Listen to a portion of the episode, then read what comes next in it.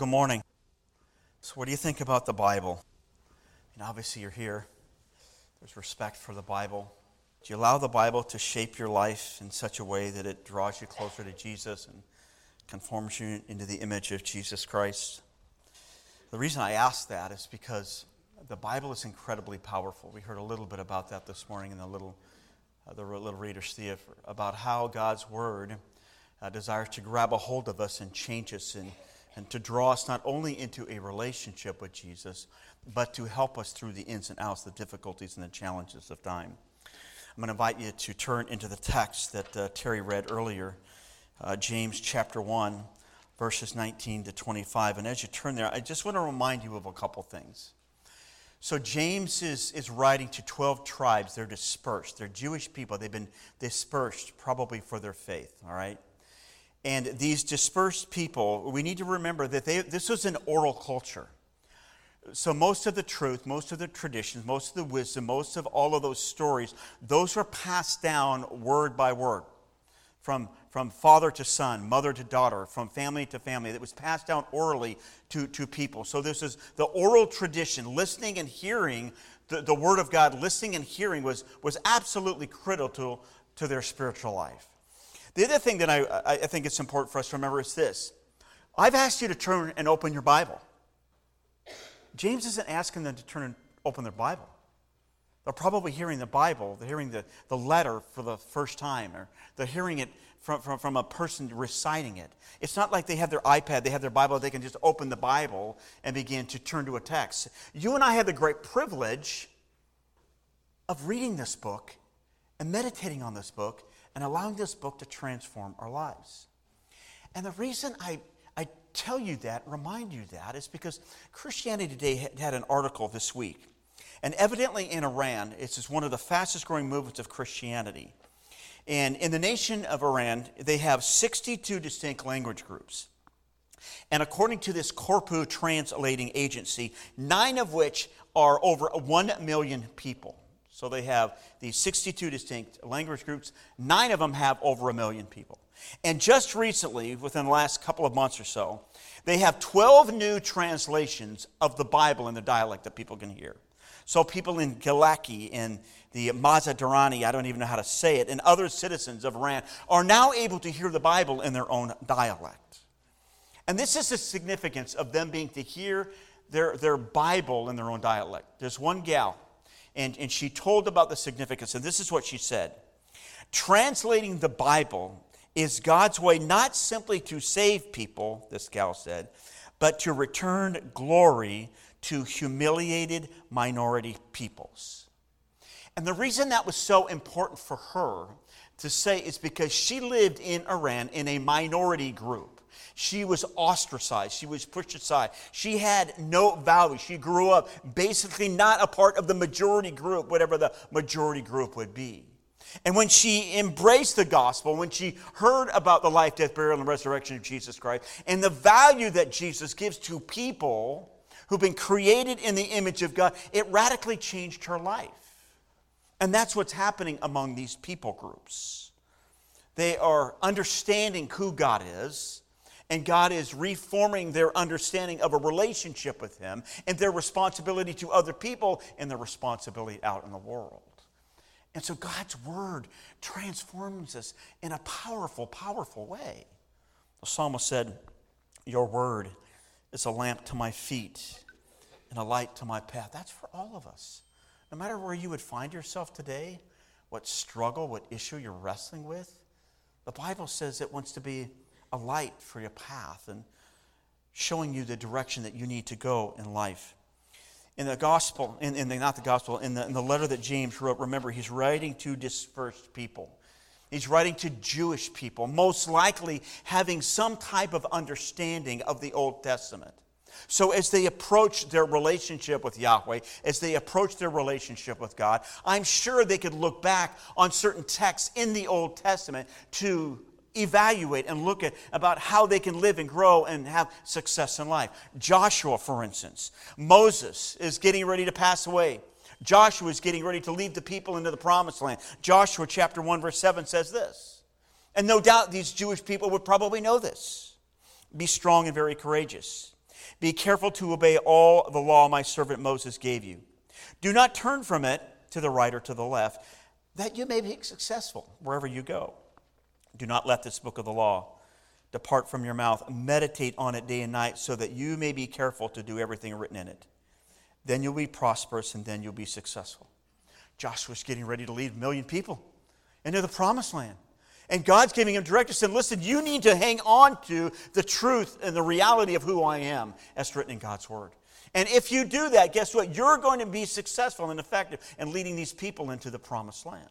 Joshua, will you do that? And when you train that to the people, the Psalms speak of God's blessing. Psalm 1 talks about the one who delights and meditates in the law of the Lord. Psalm 19 says this The fear of the Lord is pure, enduring forever. The ordinance of the Lord are sure and altogether righteous. They are more precious than gold, than pure gold. They are sweeter than honey, than honey from the comb. By them is your servant warned. In keeping him, there is great reward. What we hold in our hands and the great privilege that we have to read every day is that this book will radically transform our life. Not because of the words on a page, because it points us to the person who loves us more than anything else and cares for us more than anything else and wants the absolute best for our lives.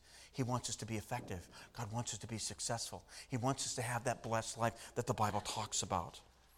One last text from the prophets. The prophet Isaiah heard this. And I want you to think about that in the context of the last week and all of the rain that we've experienced the last week. God spoke to Isaiah these words Isaiah chapter 55 as the heavens are higher than the earth, so are my ways higher than your ways, and my thoughts than your thoughts. As the rain and the snow come down from heaven, and do not return to it without watering the earth and making it bud and flourish, so that it yields seed for the sower and bread for the eater. So is my word that goes out from my mouth. It will not return to me empty, but will accomplish what I desire and achieve the purpose for which I sent it. Isaiah simply says, take a lesson from nature, take a lesson from the rain that we experience and how that rain is coming. And it's supposed to be watering all of the, the, the, plants and all of the, the crops and all of those things to provide something for us. And now, knowing that, that's what God's word desires to do, is to help us to grow and mature in our faith in such a way that we can find success and effectiveness even in the midst of ugliness of life, even in the difficulties and challenges of life. God's word speaks to us in such a way that will encourage our very soul when nothing in this world can. I read in, in Daniel chapter 2, verse 22, it talks about God knowing the hidden things in life. There may be the hidden things in your life that absolutely no one knows about. And, and the, the Bible says that God sheds light in the midst of the darkness. The darkness of the human soul, God can break through with light. And it's a reminder of who He is and what He wants from us and how He desires for us to live lives abundant and free. And so, with that in mind, I, I, want us to come to the Word of God this morning with the idea that what I want to do, what we want to do is we want to take the Word of God and we want to make sure that we are not only living for the Word of God, abiding in Christ, but applying it to our lives. James chapter 1, let me just read the text. My dear brothers, take note of this. Everyone should be quick to listen, slow to speak, slow to become angry. For man's anger does not bring about the righteous life that God desires. What does God desire for us? That we would live a righteous life. Therefore, get rid of all moral filth and the evil that is so prevalent, and humbly accept the word planted in you, which can save you. Verse 22 Do not merely listen to the word and so deceive yourselves, but do what it says. Anyone who listens to the word but does not do what it says is like a man who looks at his face in a mirror. After looking at himself, goes away and immediately forgets what he looks like. But the man, the person who looks intently into the perfect law that gives freedom, the perfect law that gives freedom, what does God desire for us to experience? Freedom, not bondage. He wants us to be a slave to God, Romans chapter 6, verse 22. He wants to be slave to Him because He's come to actually set us free from all the trappings of the world. into the perfect law that gives freedom, and continues to do this, not forgetting what he has heard, but doing it will be blessed in what he does. Over and over, we have the repetition of the word. Over and over, we have the repetition of the word. Listen. I wonder what God would have for us this morning. Father, Psalm 119 says, Open our eyes that we would see wonderful things in your word. And Father, I simply ask that you would do that today, that you would open our eyes that we, eyes that we would see the wonder and the beauty of Jesus and who he is and what he would have for our lives, Father. Thank you for your goodness. Thank you for the reality that you love us, that you care for us.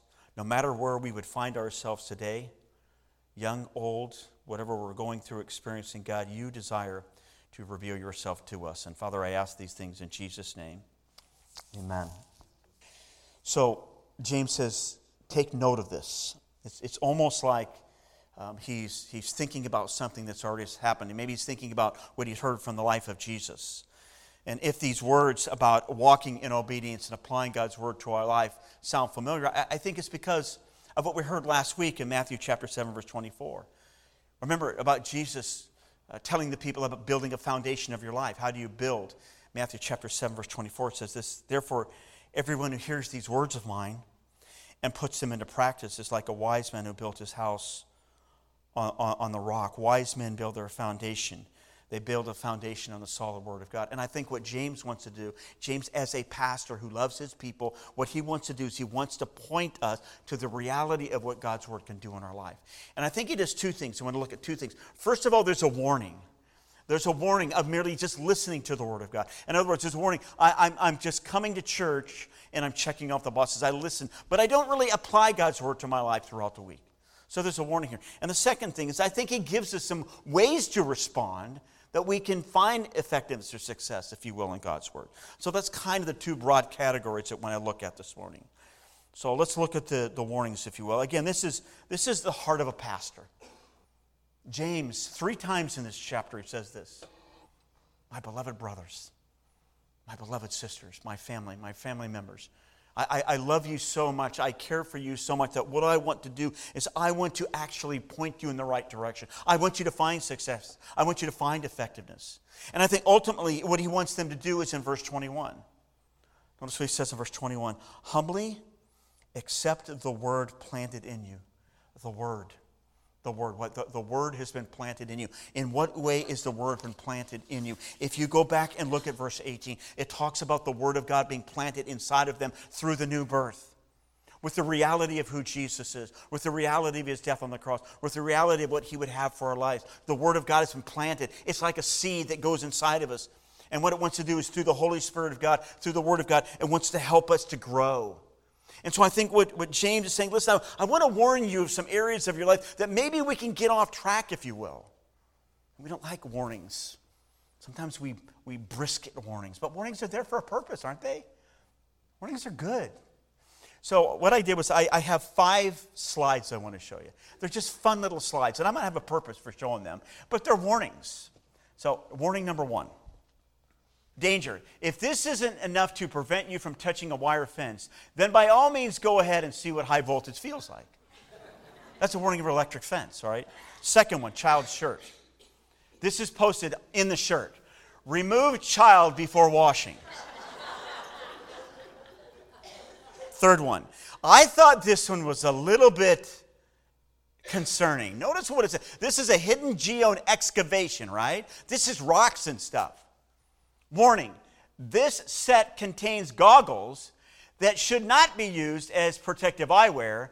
They are there to simulate safety and provide no protection. I don't know that I get that, to be honest with you. What about a tag on a shirt? Caution, do not iron while wearing shirt. Ladies, the next time your husband comes up and asks you to iron the shirt, tell him to put it on, all right? I thought this last one was pretty good. It says this Beware, do not cross this pasture unless you can do it in nine seconds, because the bull can do it in 10.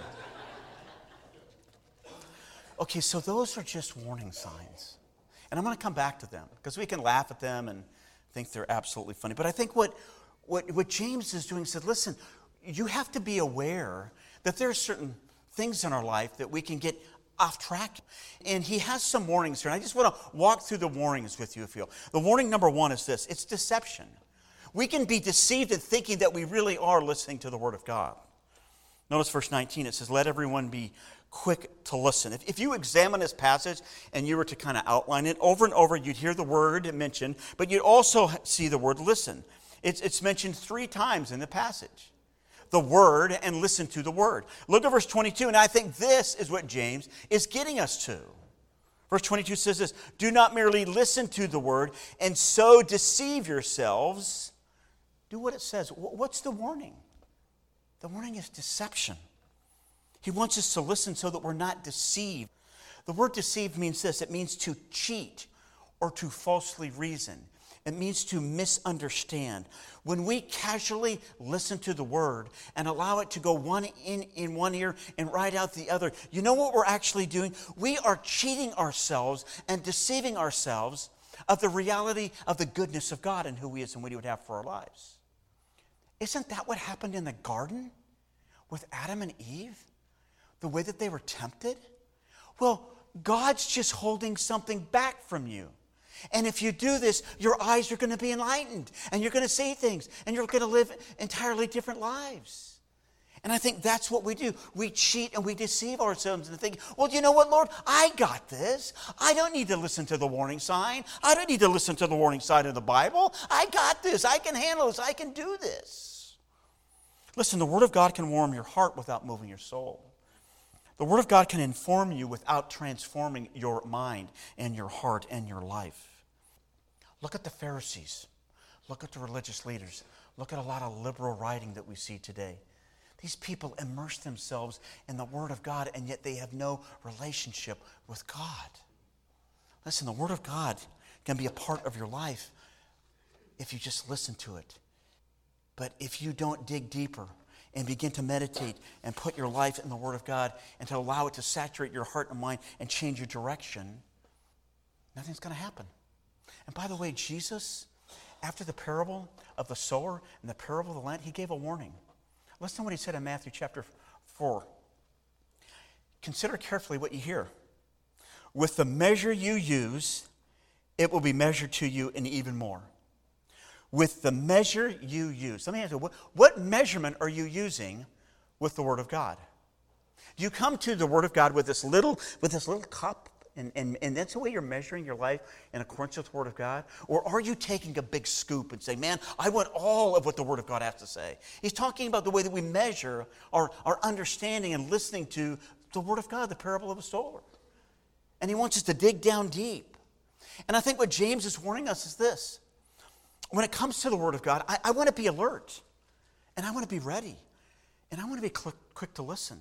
So, will it be maybe a, a, a young person going to a Bible study? Or maybe a Bible study, or, or maybe something that you're doing along with some other person, or maybe it's coming to church. What, what I'm going to do is I, I'm going to open my Bible. And what I'm going to do is I'm going to, I'm going to walk through the Bible and I'm going to ask God to open my mind that I would see wonderful things in His Word. And then I'm going to ask the Word of God, I ask the Lord to take the Word of God and to transform my life. No matter what I would be doing, what I would be going through in life. I, I think that is saying, so we don't deceive ourselves into just merely hearing the Word of God, and not allowing the Word of God to penetrate our heart, mind, and soul and to radically change us. So, the warning number one is against deception. Warning number two is don't be impulsive. Look at verse 19 again. Let everyone be quick to listen and slow to speak. Slow to speak. Are we slow to speak? The reason I ask this, if, if you go back and read James again, I think these people, this congregation, these groups, I think they had a challenge with the way that they spoke to one another. They were very impulsive in the way that they would speak and respond to each other. Let me give you a couple of examples. In chapter 1, verse 26, he has to write about reining in your tongue. Make sure you rein in your tongue. Make sure you take proper care of your tongue. Don't go wild with your tongue. In chapter 3, verse 1, it's a warning to teachers. It's a warning to those who are teaching, instructing. Be careful because the responsibility that you have as teachers is incredibly important.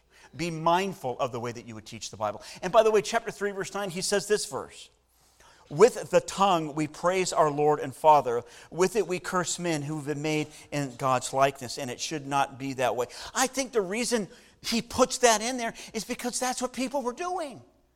People in the context of a Christian community were cursing people who made in the image of God and then praising the Lord. And I think if we're honest, we do the same things. We may not verbally say that, but maybe we curse people in our hearts. I think they're struggling with all these things. Chapter 4, verse 1, they're quarreling with one another. Why were they quarreling with one another? Because they weren't getting what they wanted. This person wasn't getting what he wanted. So what did they They begin to strike up a conversation and begin to quarrel with one another. Chapter 4, verse 13, some were boasting about their lives. In chapter 5, verse 12, it says this they were not dependable because they would say one thing and go ahead and do the other. They're absolutely not dependable. Listen, James is speaking to people here who are having a challenge, if you will, about being impulsive in the way that they respond in the context of a Christian community. James, I would imagine, as a, a Jewish believer, would rely not only on the ministry and the words of Jesus, but also on wisdom literature, probably the book of Proverbs, and maybe even some Jewish teachings, if you will, that they would have. Proverbs chapter 10, verse 19, it says this about the words that we would use says, When words are many, sin is not absent, but he who holds his tongue is wise. You know, there are times when I just need to listen and I don't need to respond. And I need to trust that through the Holy Spirit of God, I can listen, and at the appropriate time, I can respond. And maybe the way that I would respond to another person in the context of a Christian community is important. I'm not always complaining. I'm not always talking about my life. I'm not always boasting about the things that I've done. My frame of reference with other people is not always about me.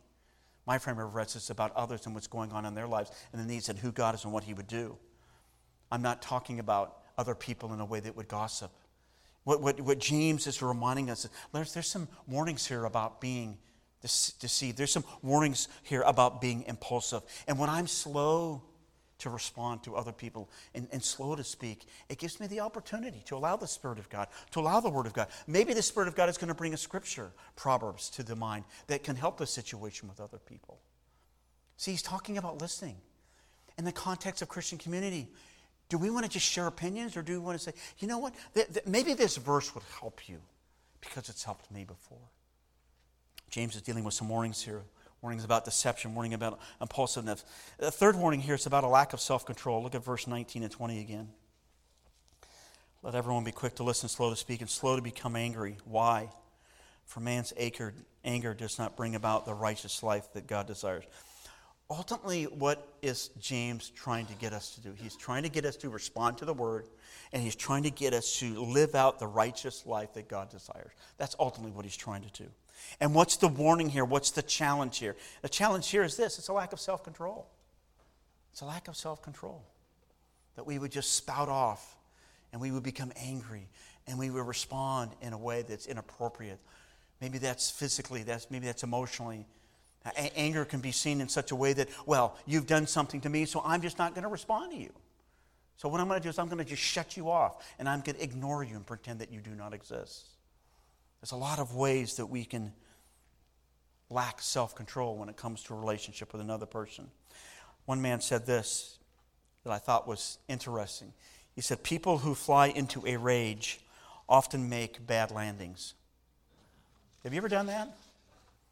You ever done or said something that you want to take back? You've rung the bell, and now you can't unring the bell. Maybe it's a relationship. Maybe it said something to your spouse or to another person.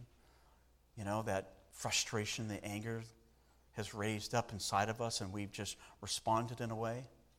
Listen, nothing will stop communication between spouse, children, and other people when we lack self control in a relationship. And I think if we're honest, we've all done this. Boy, I've done this before. Got frustrated with maybe a, my wife at something.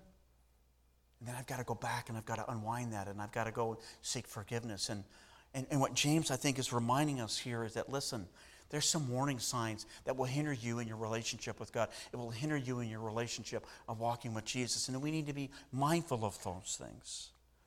There's another warning. The final warning is this it's a warning of sin. Look at verse 21.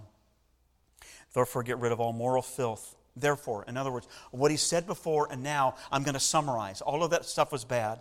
Get rid of all the moral filth and the evil that is so prevalent I, I think this is helpful here because what James does, he kind of gives us a word picture with the idea of uh, get rid of all moral filth.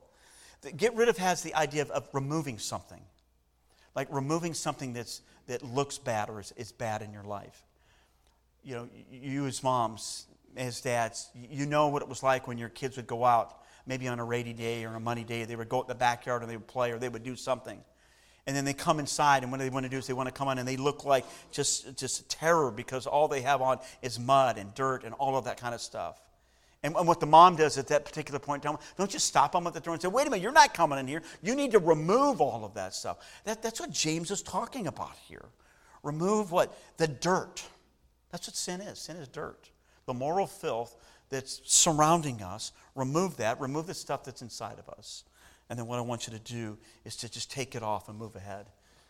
And I think what James is doing here is James is offering a warning to all of the different things that we can be influenced by, if you will, in order to hinder us in the righteous life that God would have us to live and to walk with.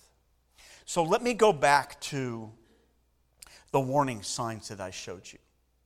So those warning signs were just kind of humorous little things, and we look at them and we laugh at them and go, oh, yeah, I would never touch an electric fence, right? I would never do that. And I would never iron a shirt when it was on. I, I understand all that. But here's the question that I have If James has just given us warnings about the way that we would live our life, do we just ignore those things when we're confronted in our lives by the Word of God? Do we just pass over them? And think, well, that's not applying to me. That doesn't have any relevance in my life. And we just kind of run through it. We kind of laugh at it. When the, when the Word of God confronts us, maybe a habit in our life, maybe a thought life, maybe something that we're doing, maybe the way that we're acting responding to another person, do we just kind of laugh at it and push it aside?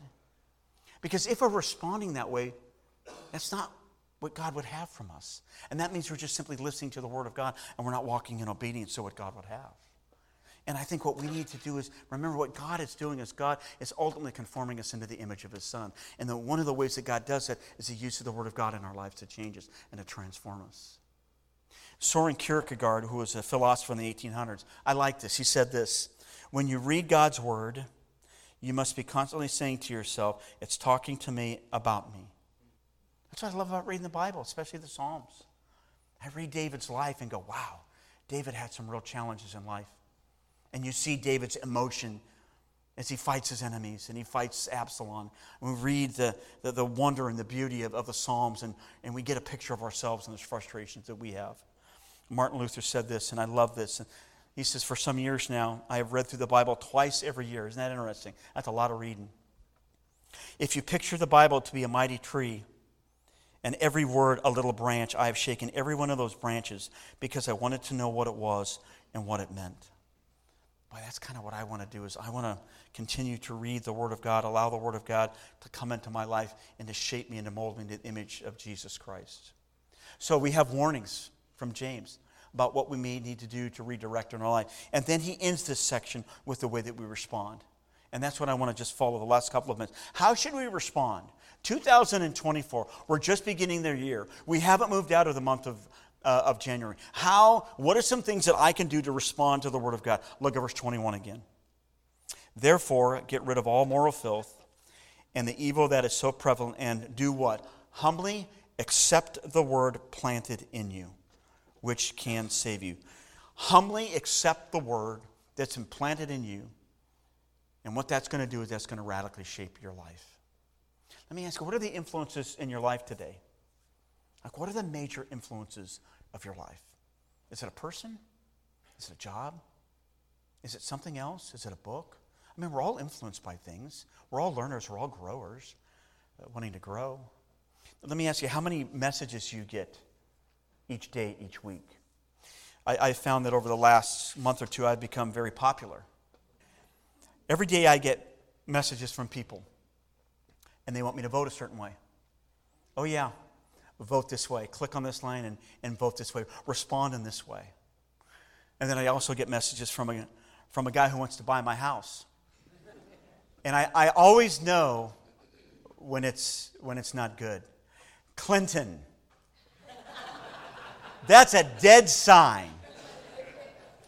Because the only time that word was used was with my mom, and she would say, Clinton Paul Hamilton, get back in here. It's a dead ringer that they want something from me. Or there's, I missed a package, Clinton. Clinton, I missed a package. If you'll just send us your name, address, phone number, social security number, credit card, and your mother's maiden name, we're going to deliver that package. That's Listen, we get all kinds of messages, all kinds of ways that we're supposed to respond. And so, what I want to do is, I just want to remind us that one of the ways that you and I can respond is to the Word of God and what God would have in our lives. Verse 21, it says again, humbly accept the word planted And you. know what that word uh, humbly means? It means submit. I, am going to I'm gonna lay my life, I'm going to lay my life under the authority of God's word. It has the idea of a welcome mat.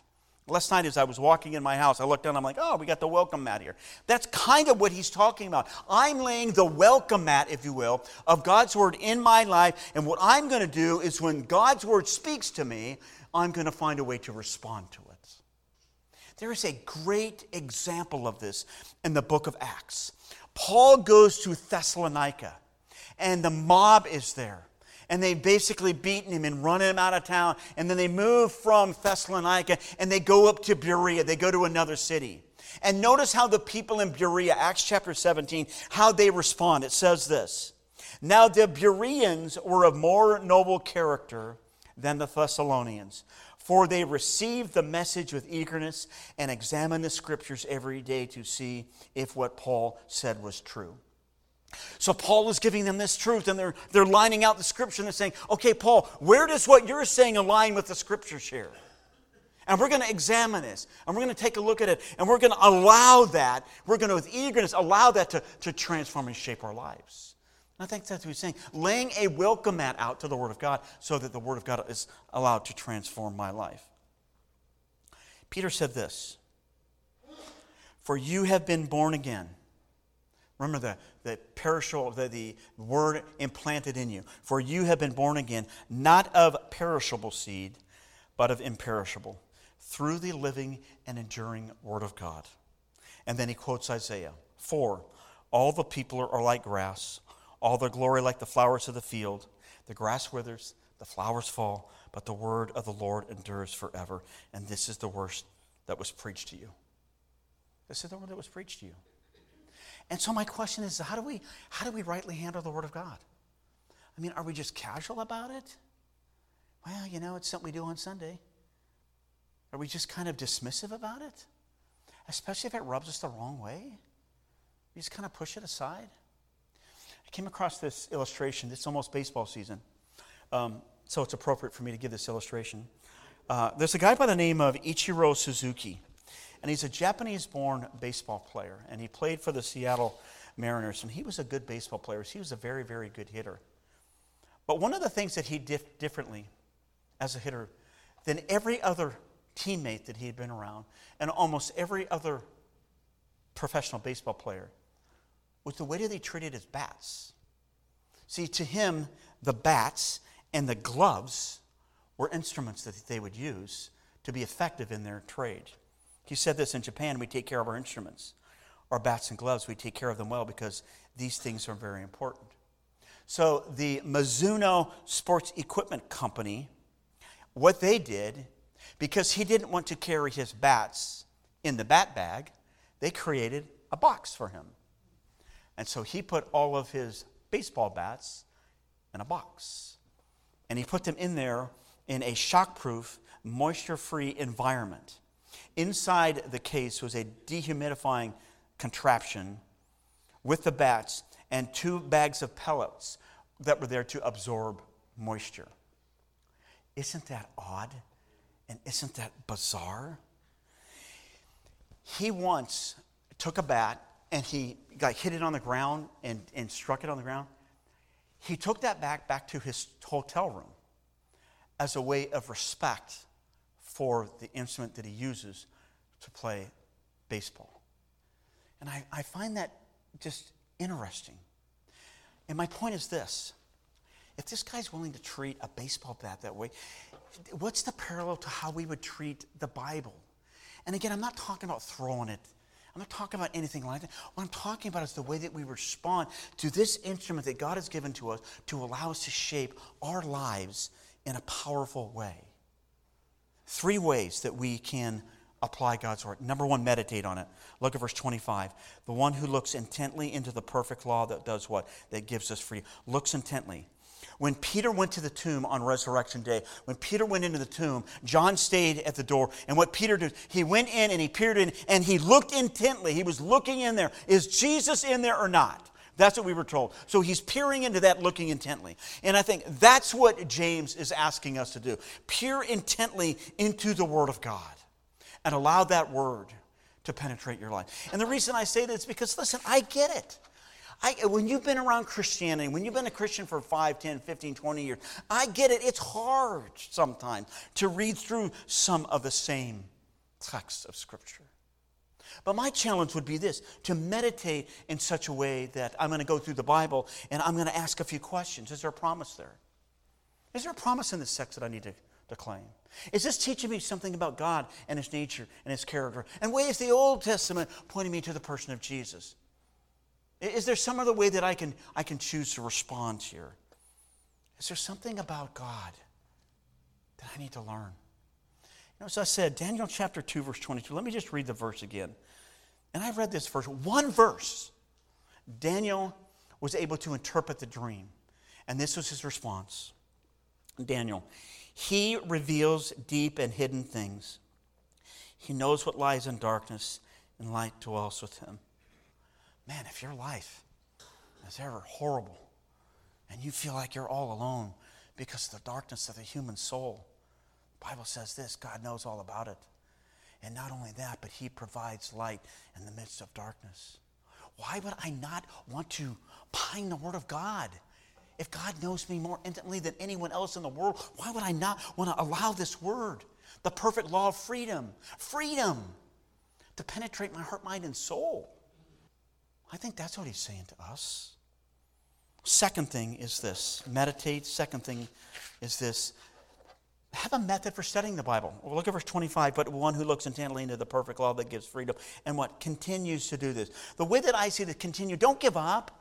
You know, the, the, the, the thing about Leviticus up there, hey, we all know how hard Leviticus is, right? But if you look at Leviticus, guess what it's going to point to? Leviticus is going to point to something that we don't like to talk about, and that's the holiness of God.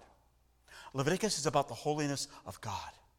And by the way, Peter says, Be holy because I am holy. So, yes, Leviticus does have relevance for our life because it points us to the holiness of God. And sometimes I feel like we miss those things because what we want to do is we want to just react to the moment and we want God to speak whatever we're going through at that particular point in time, which is a great thing.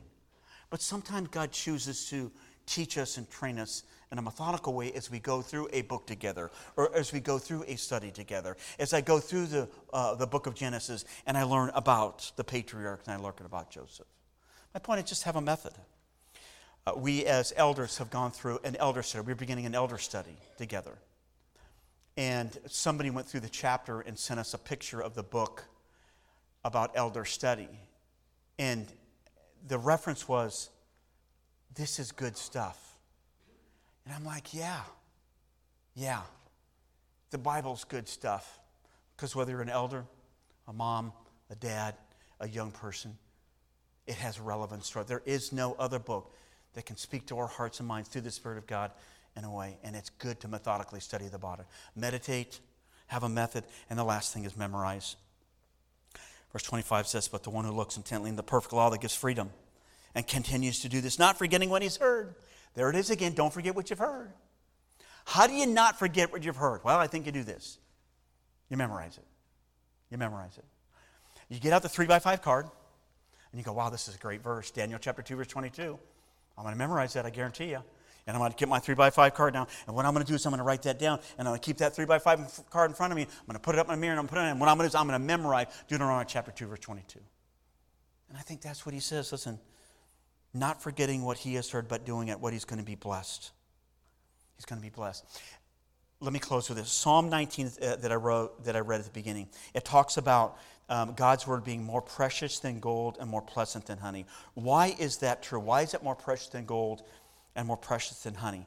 Not because it's there, because it's something that we taste.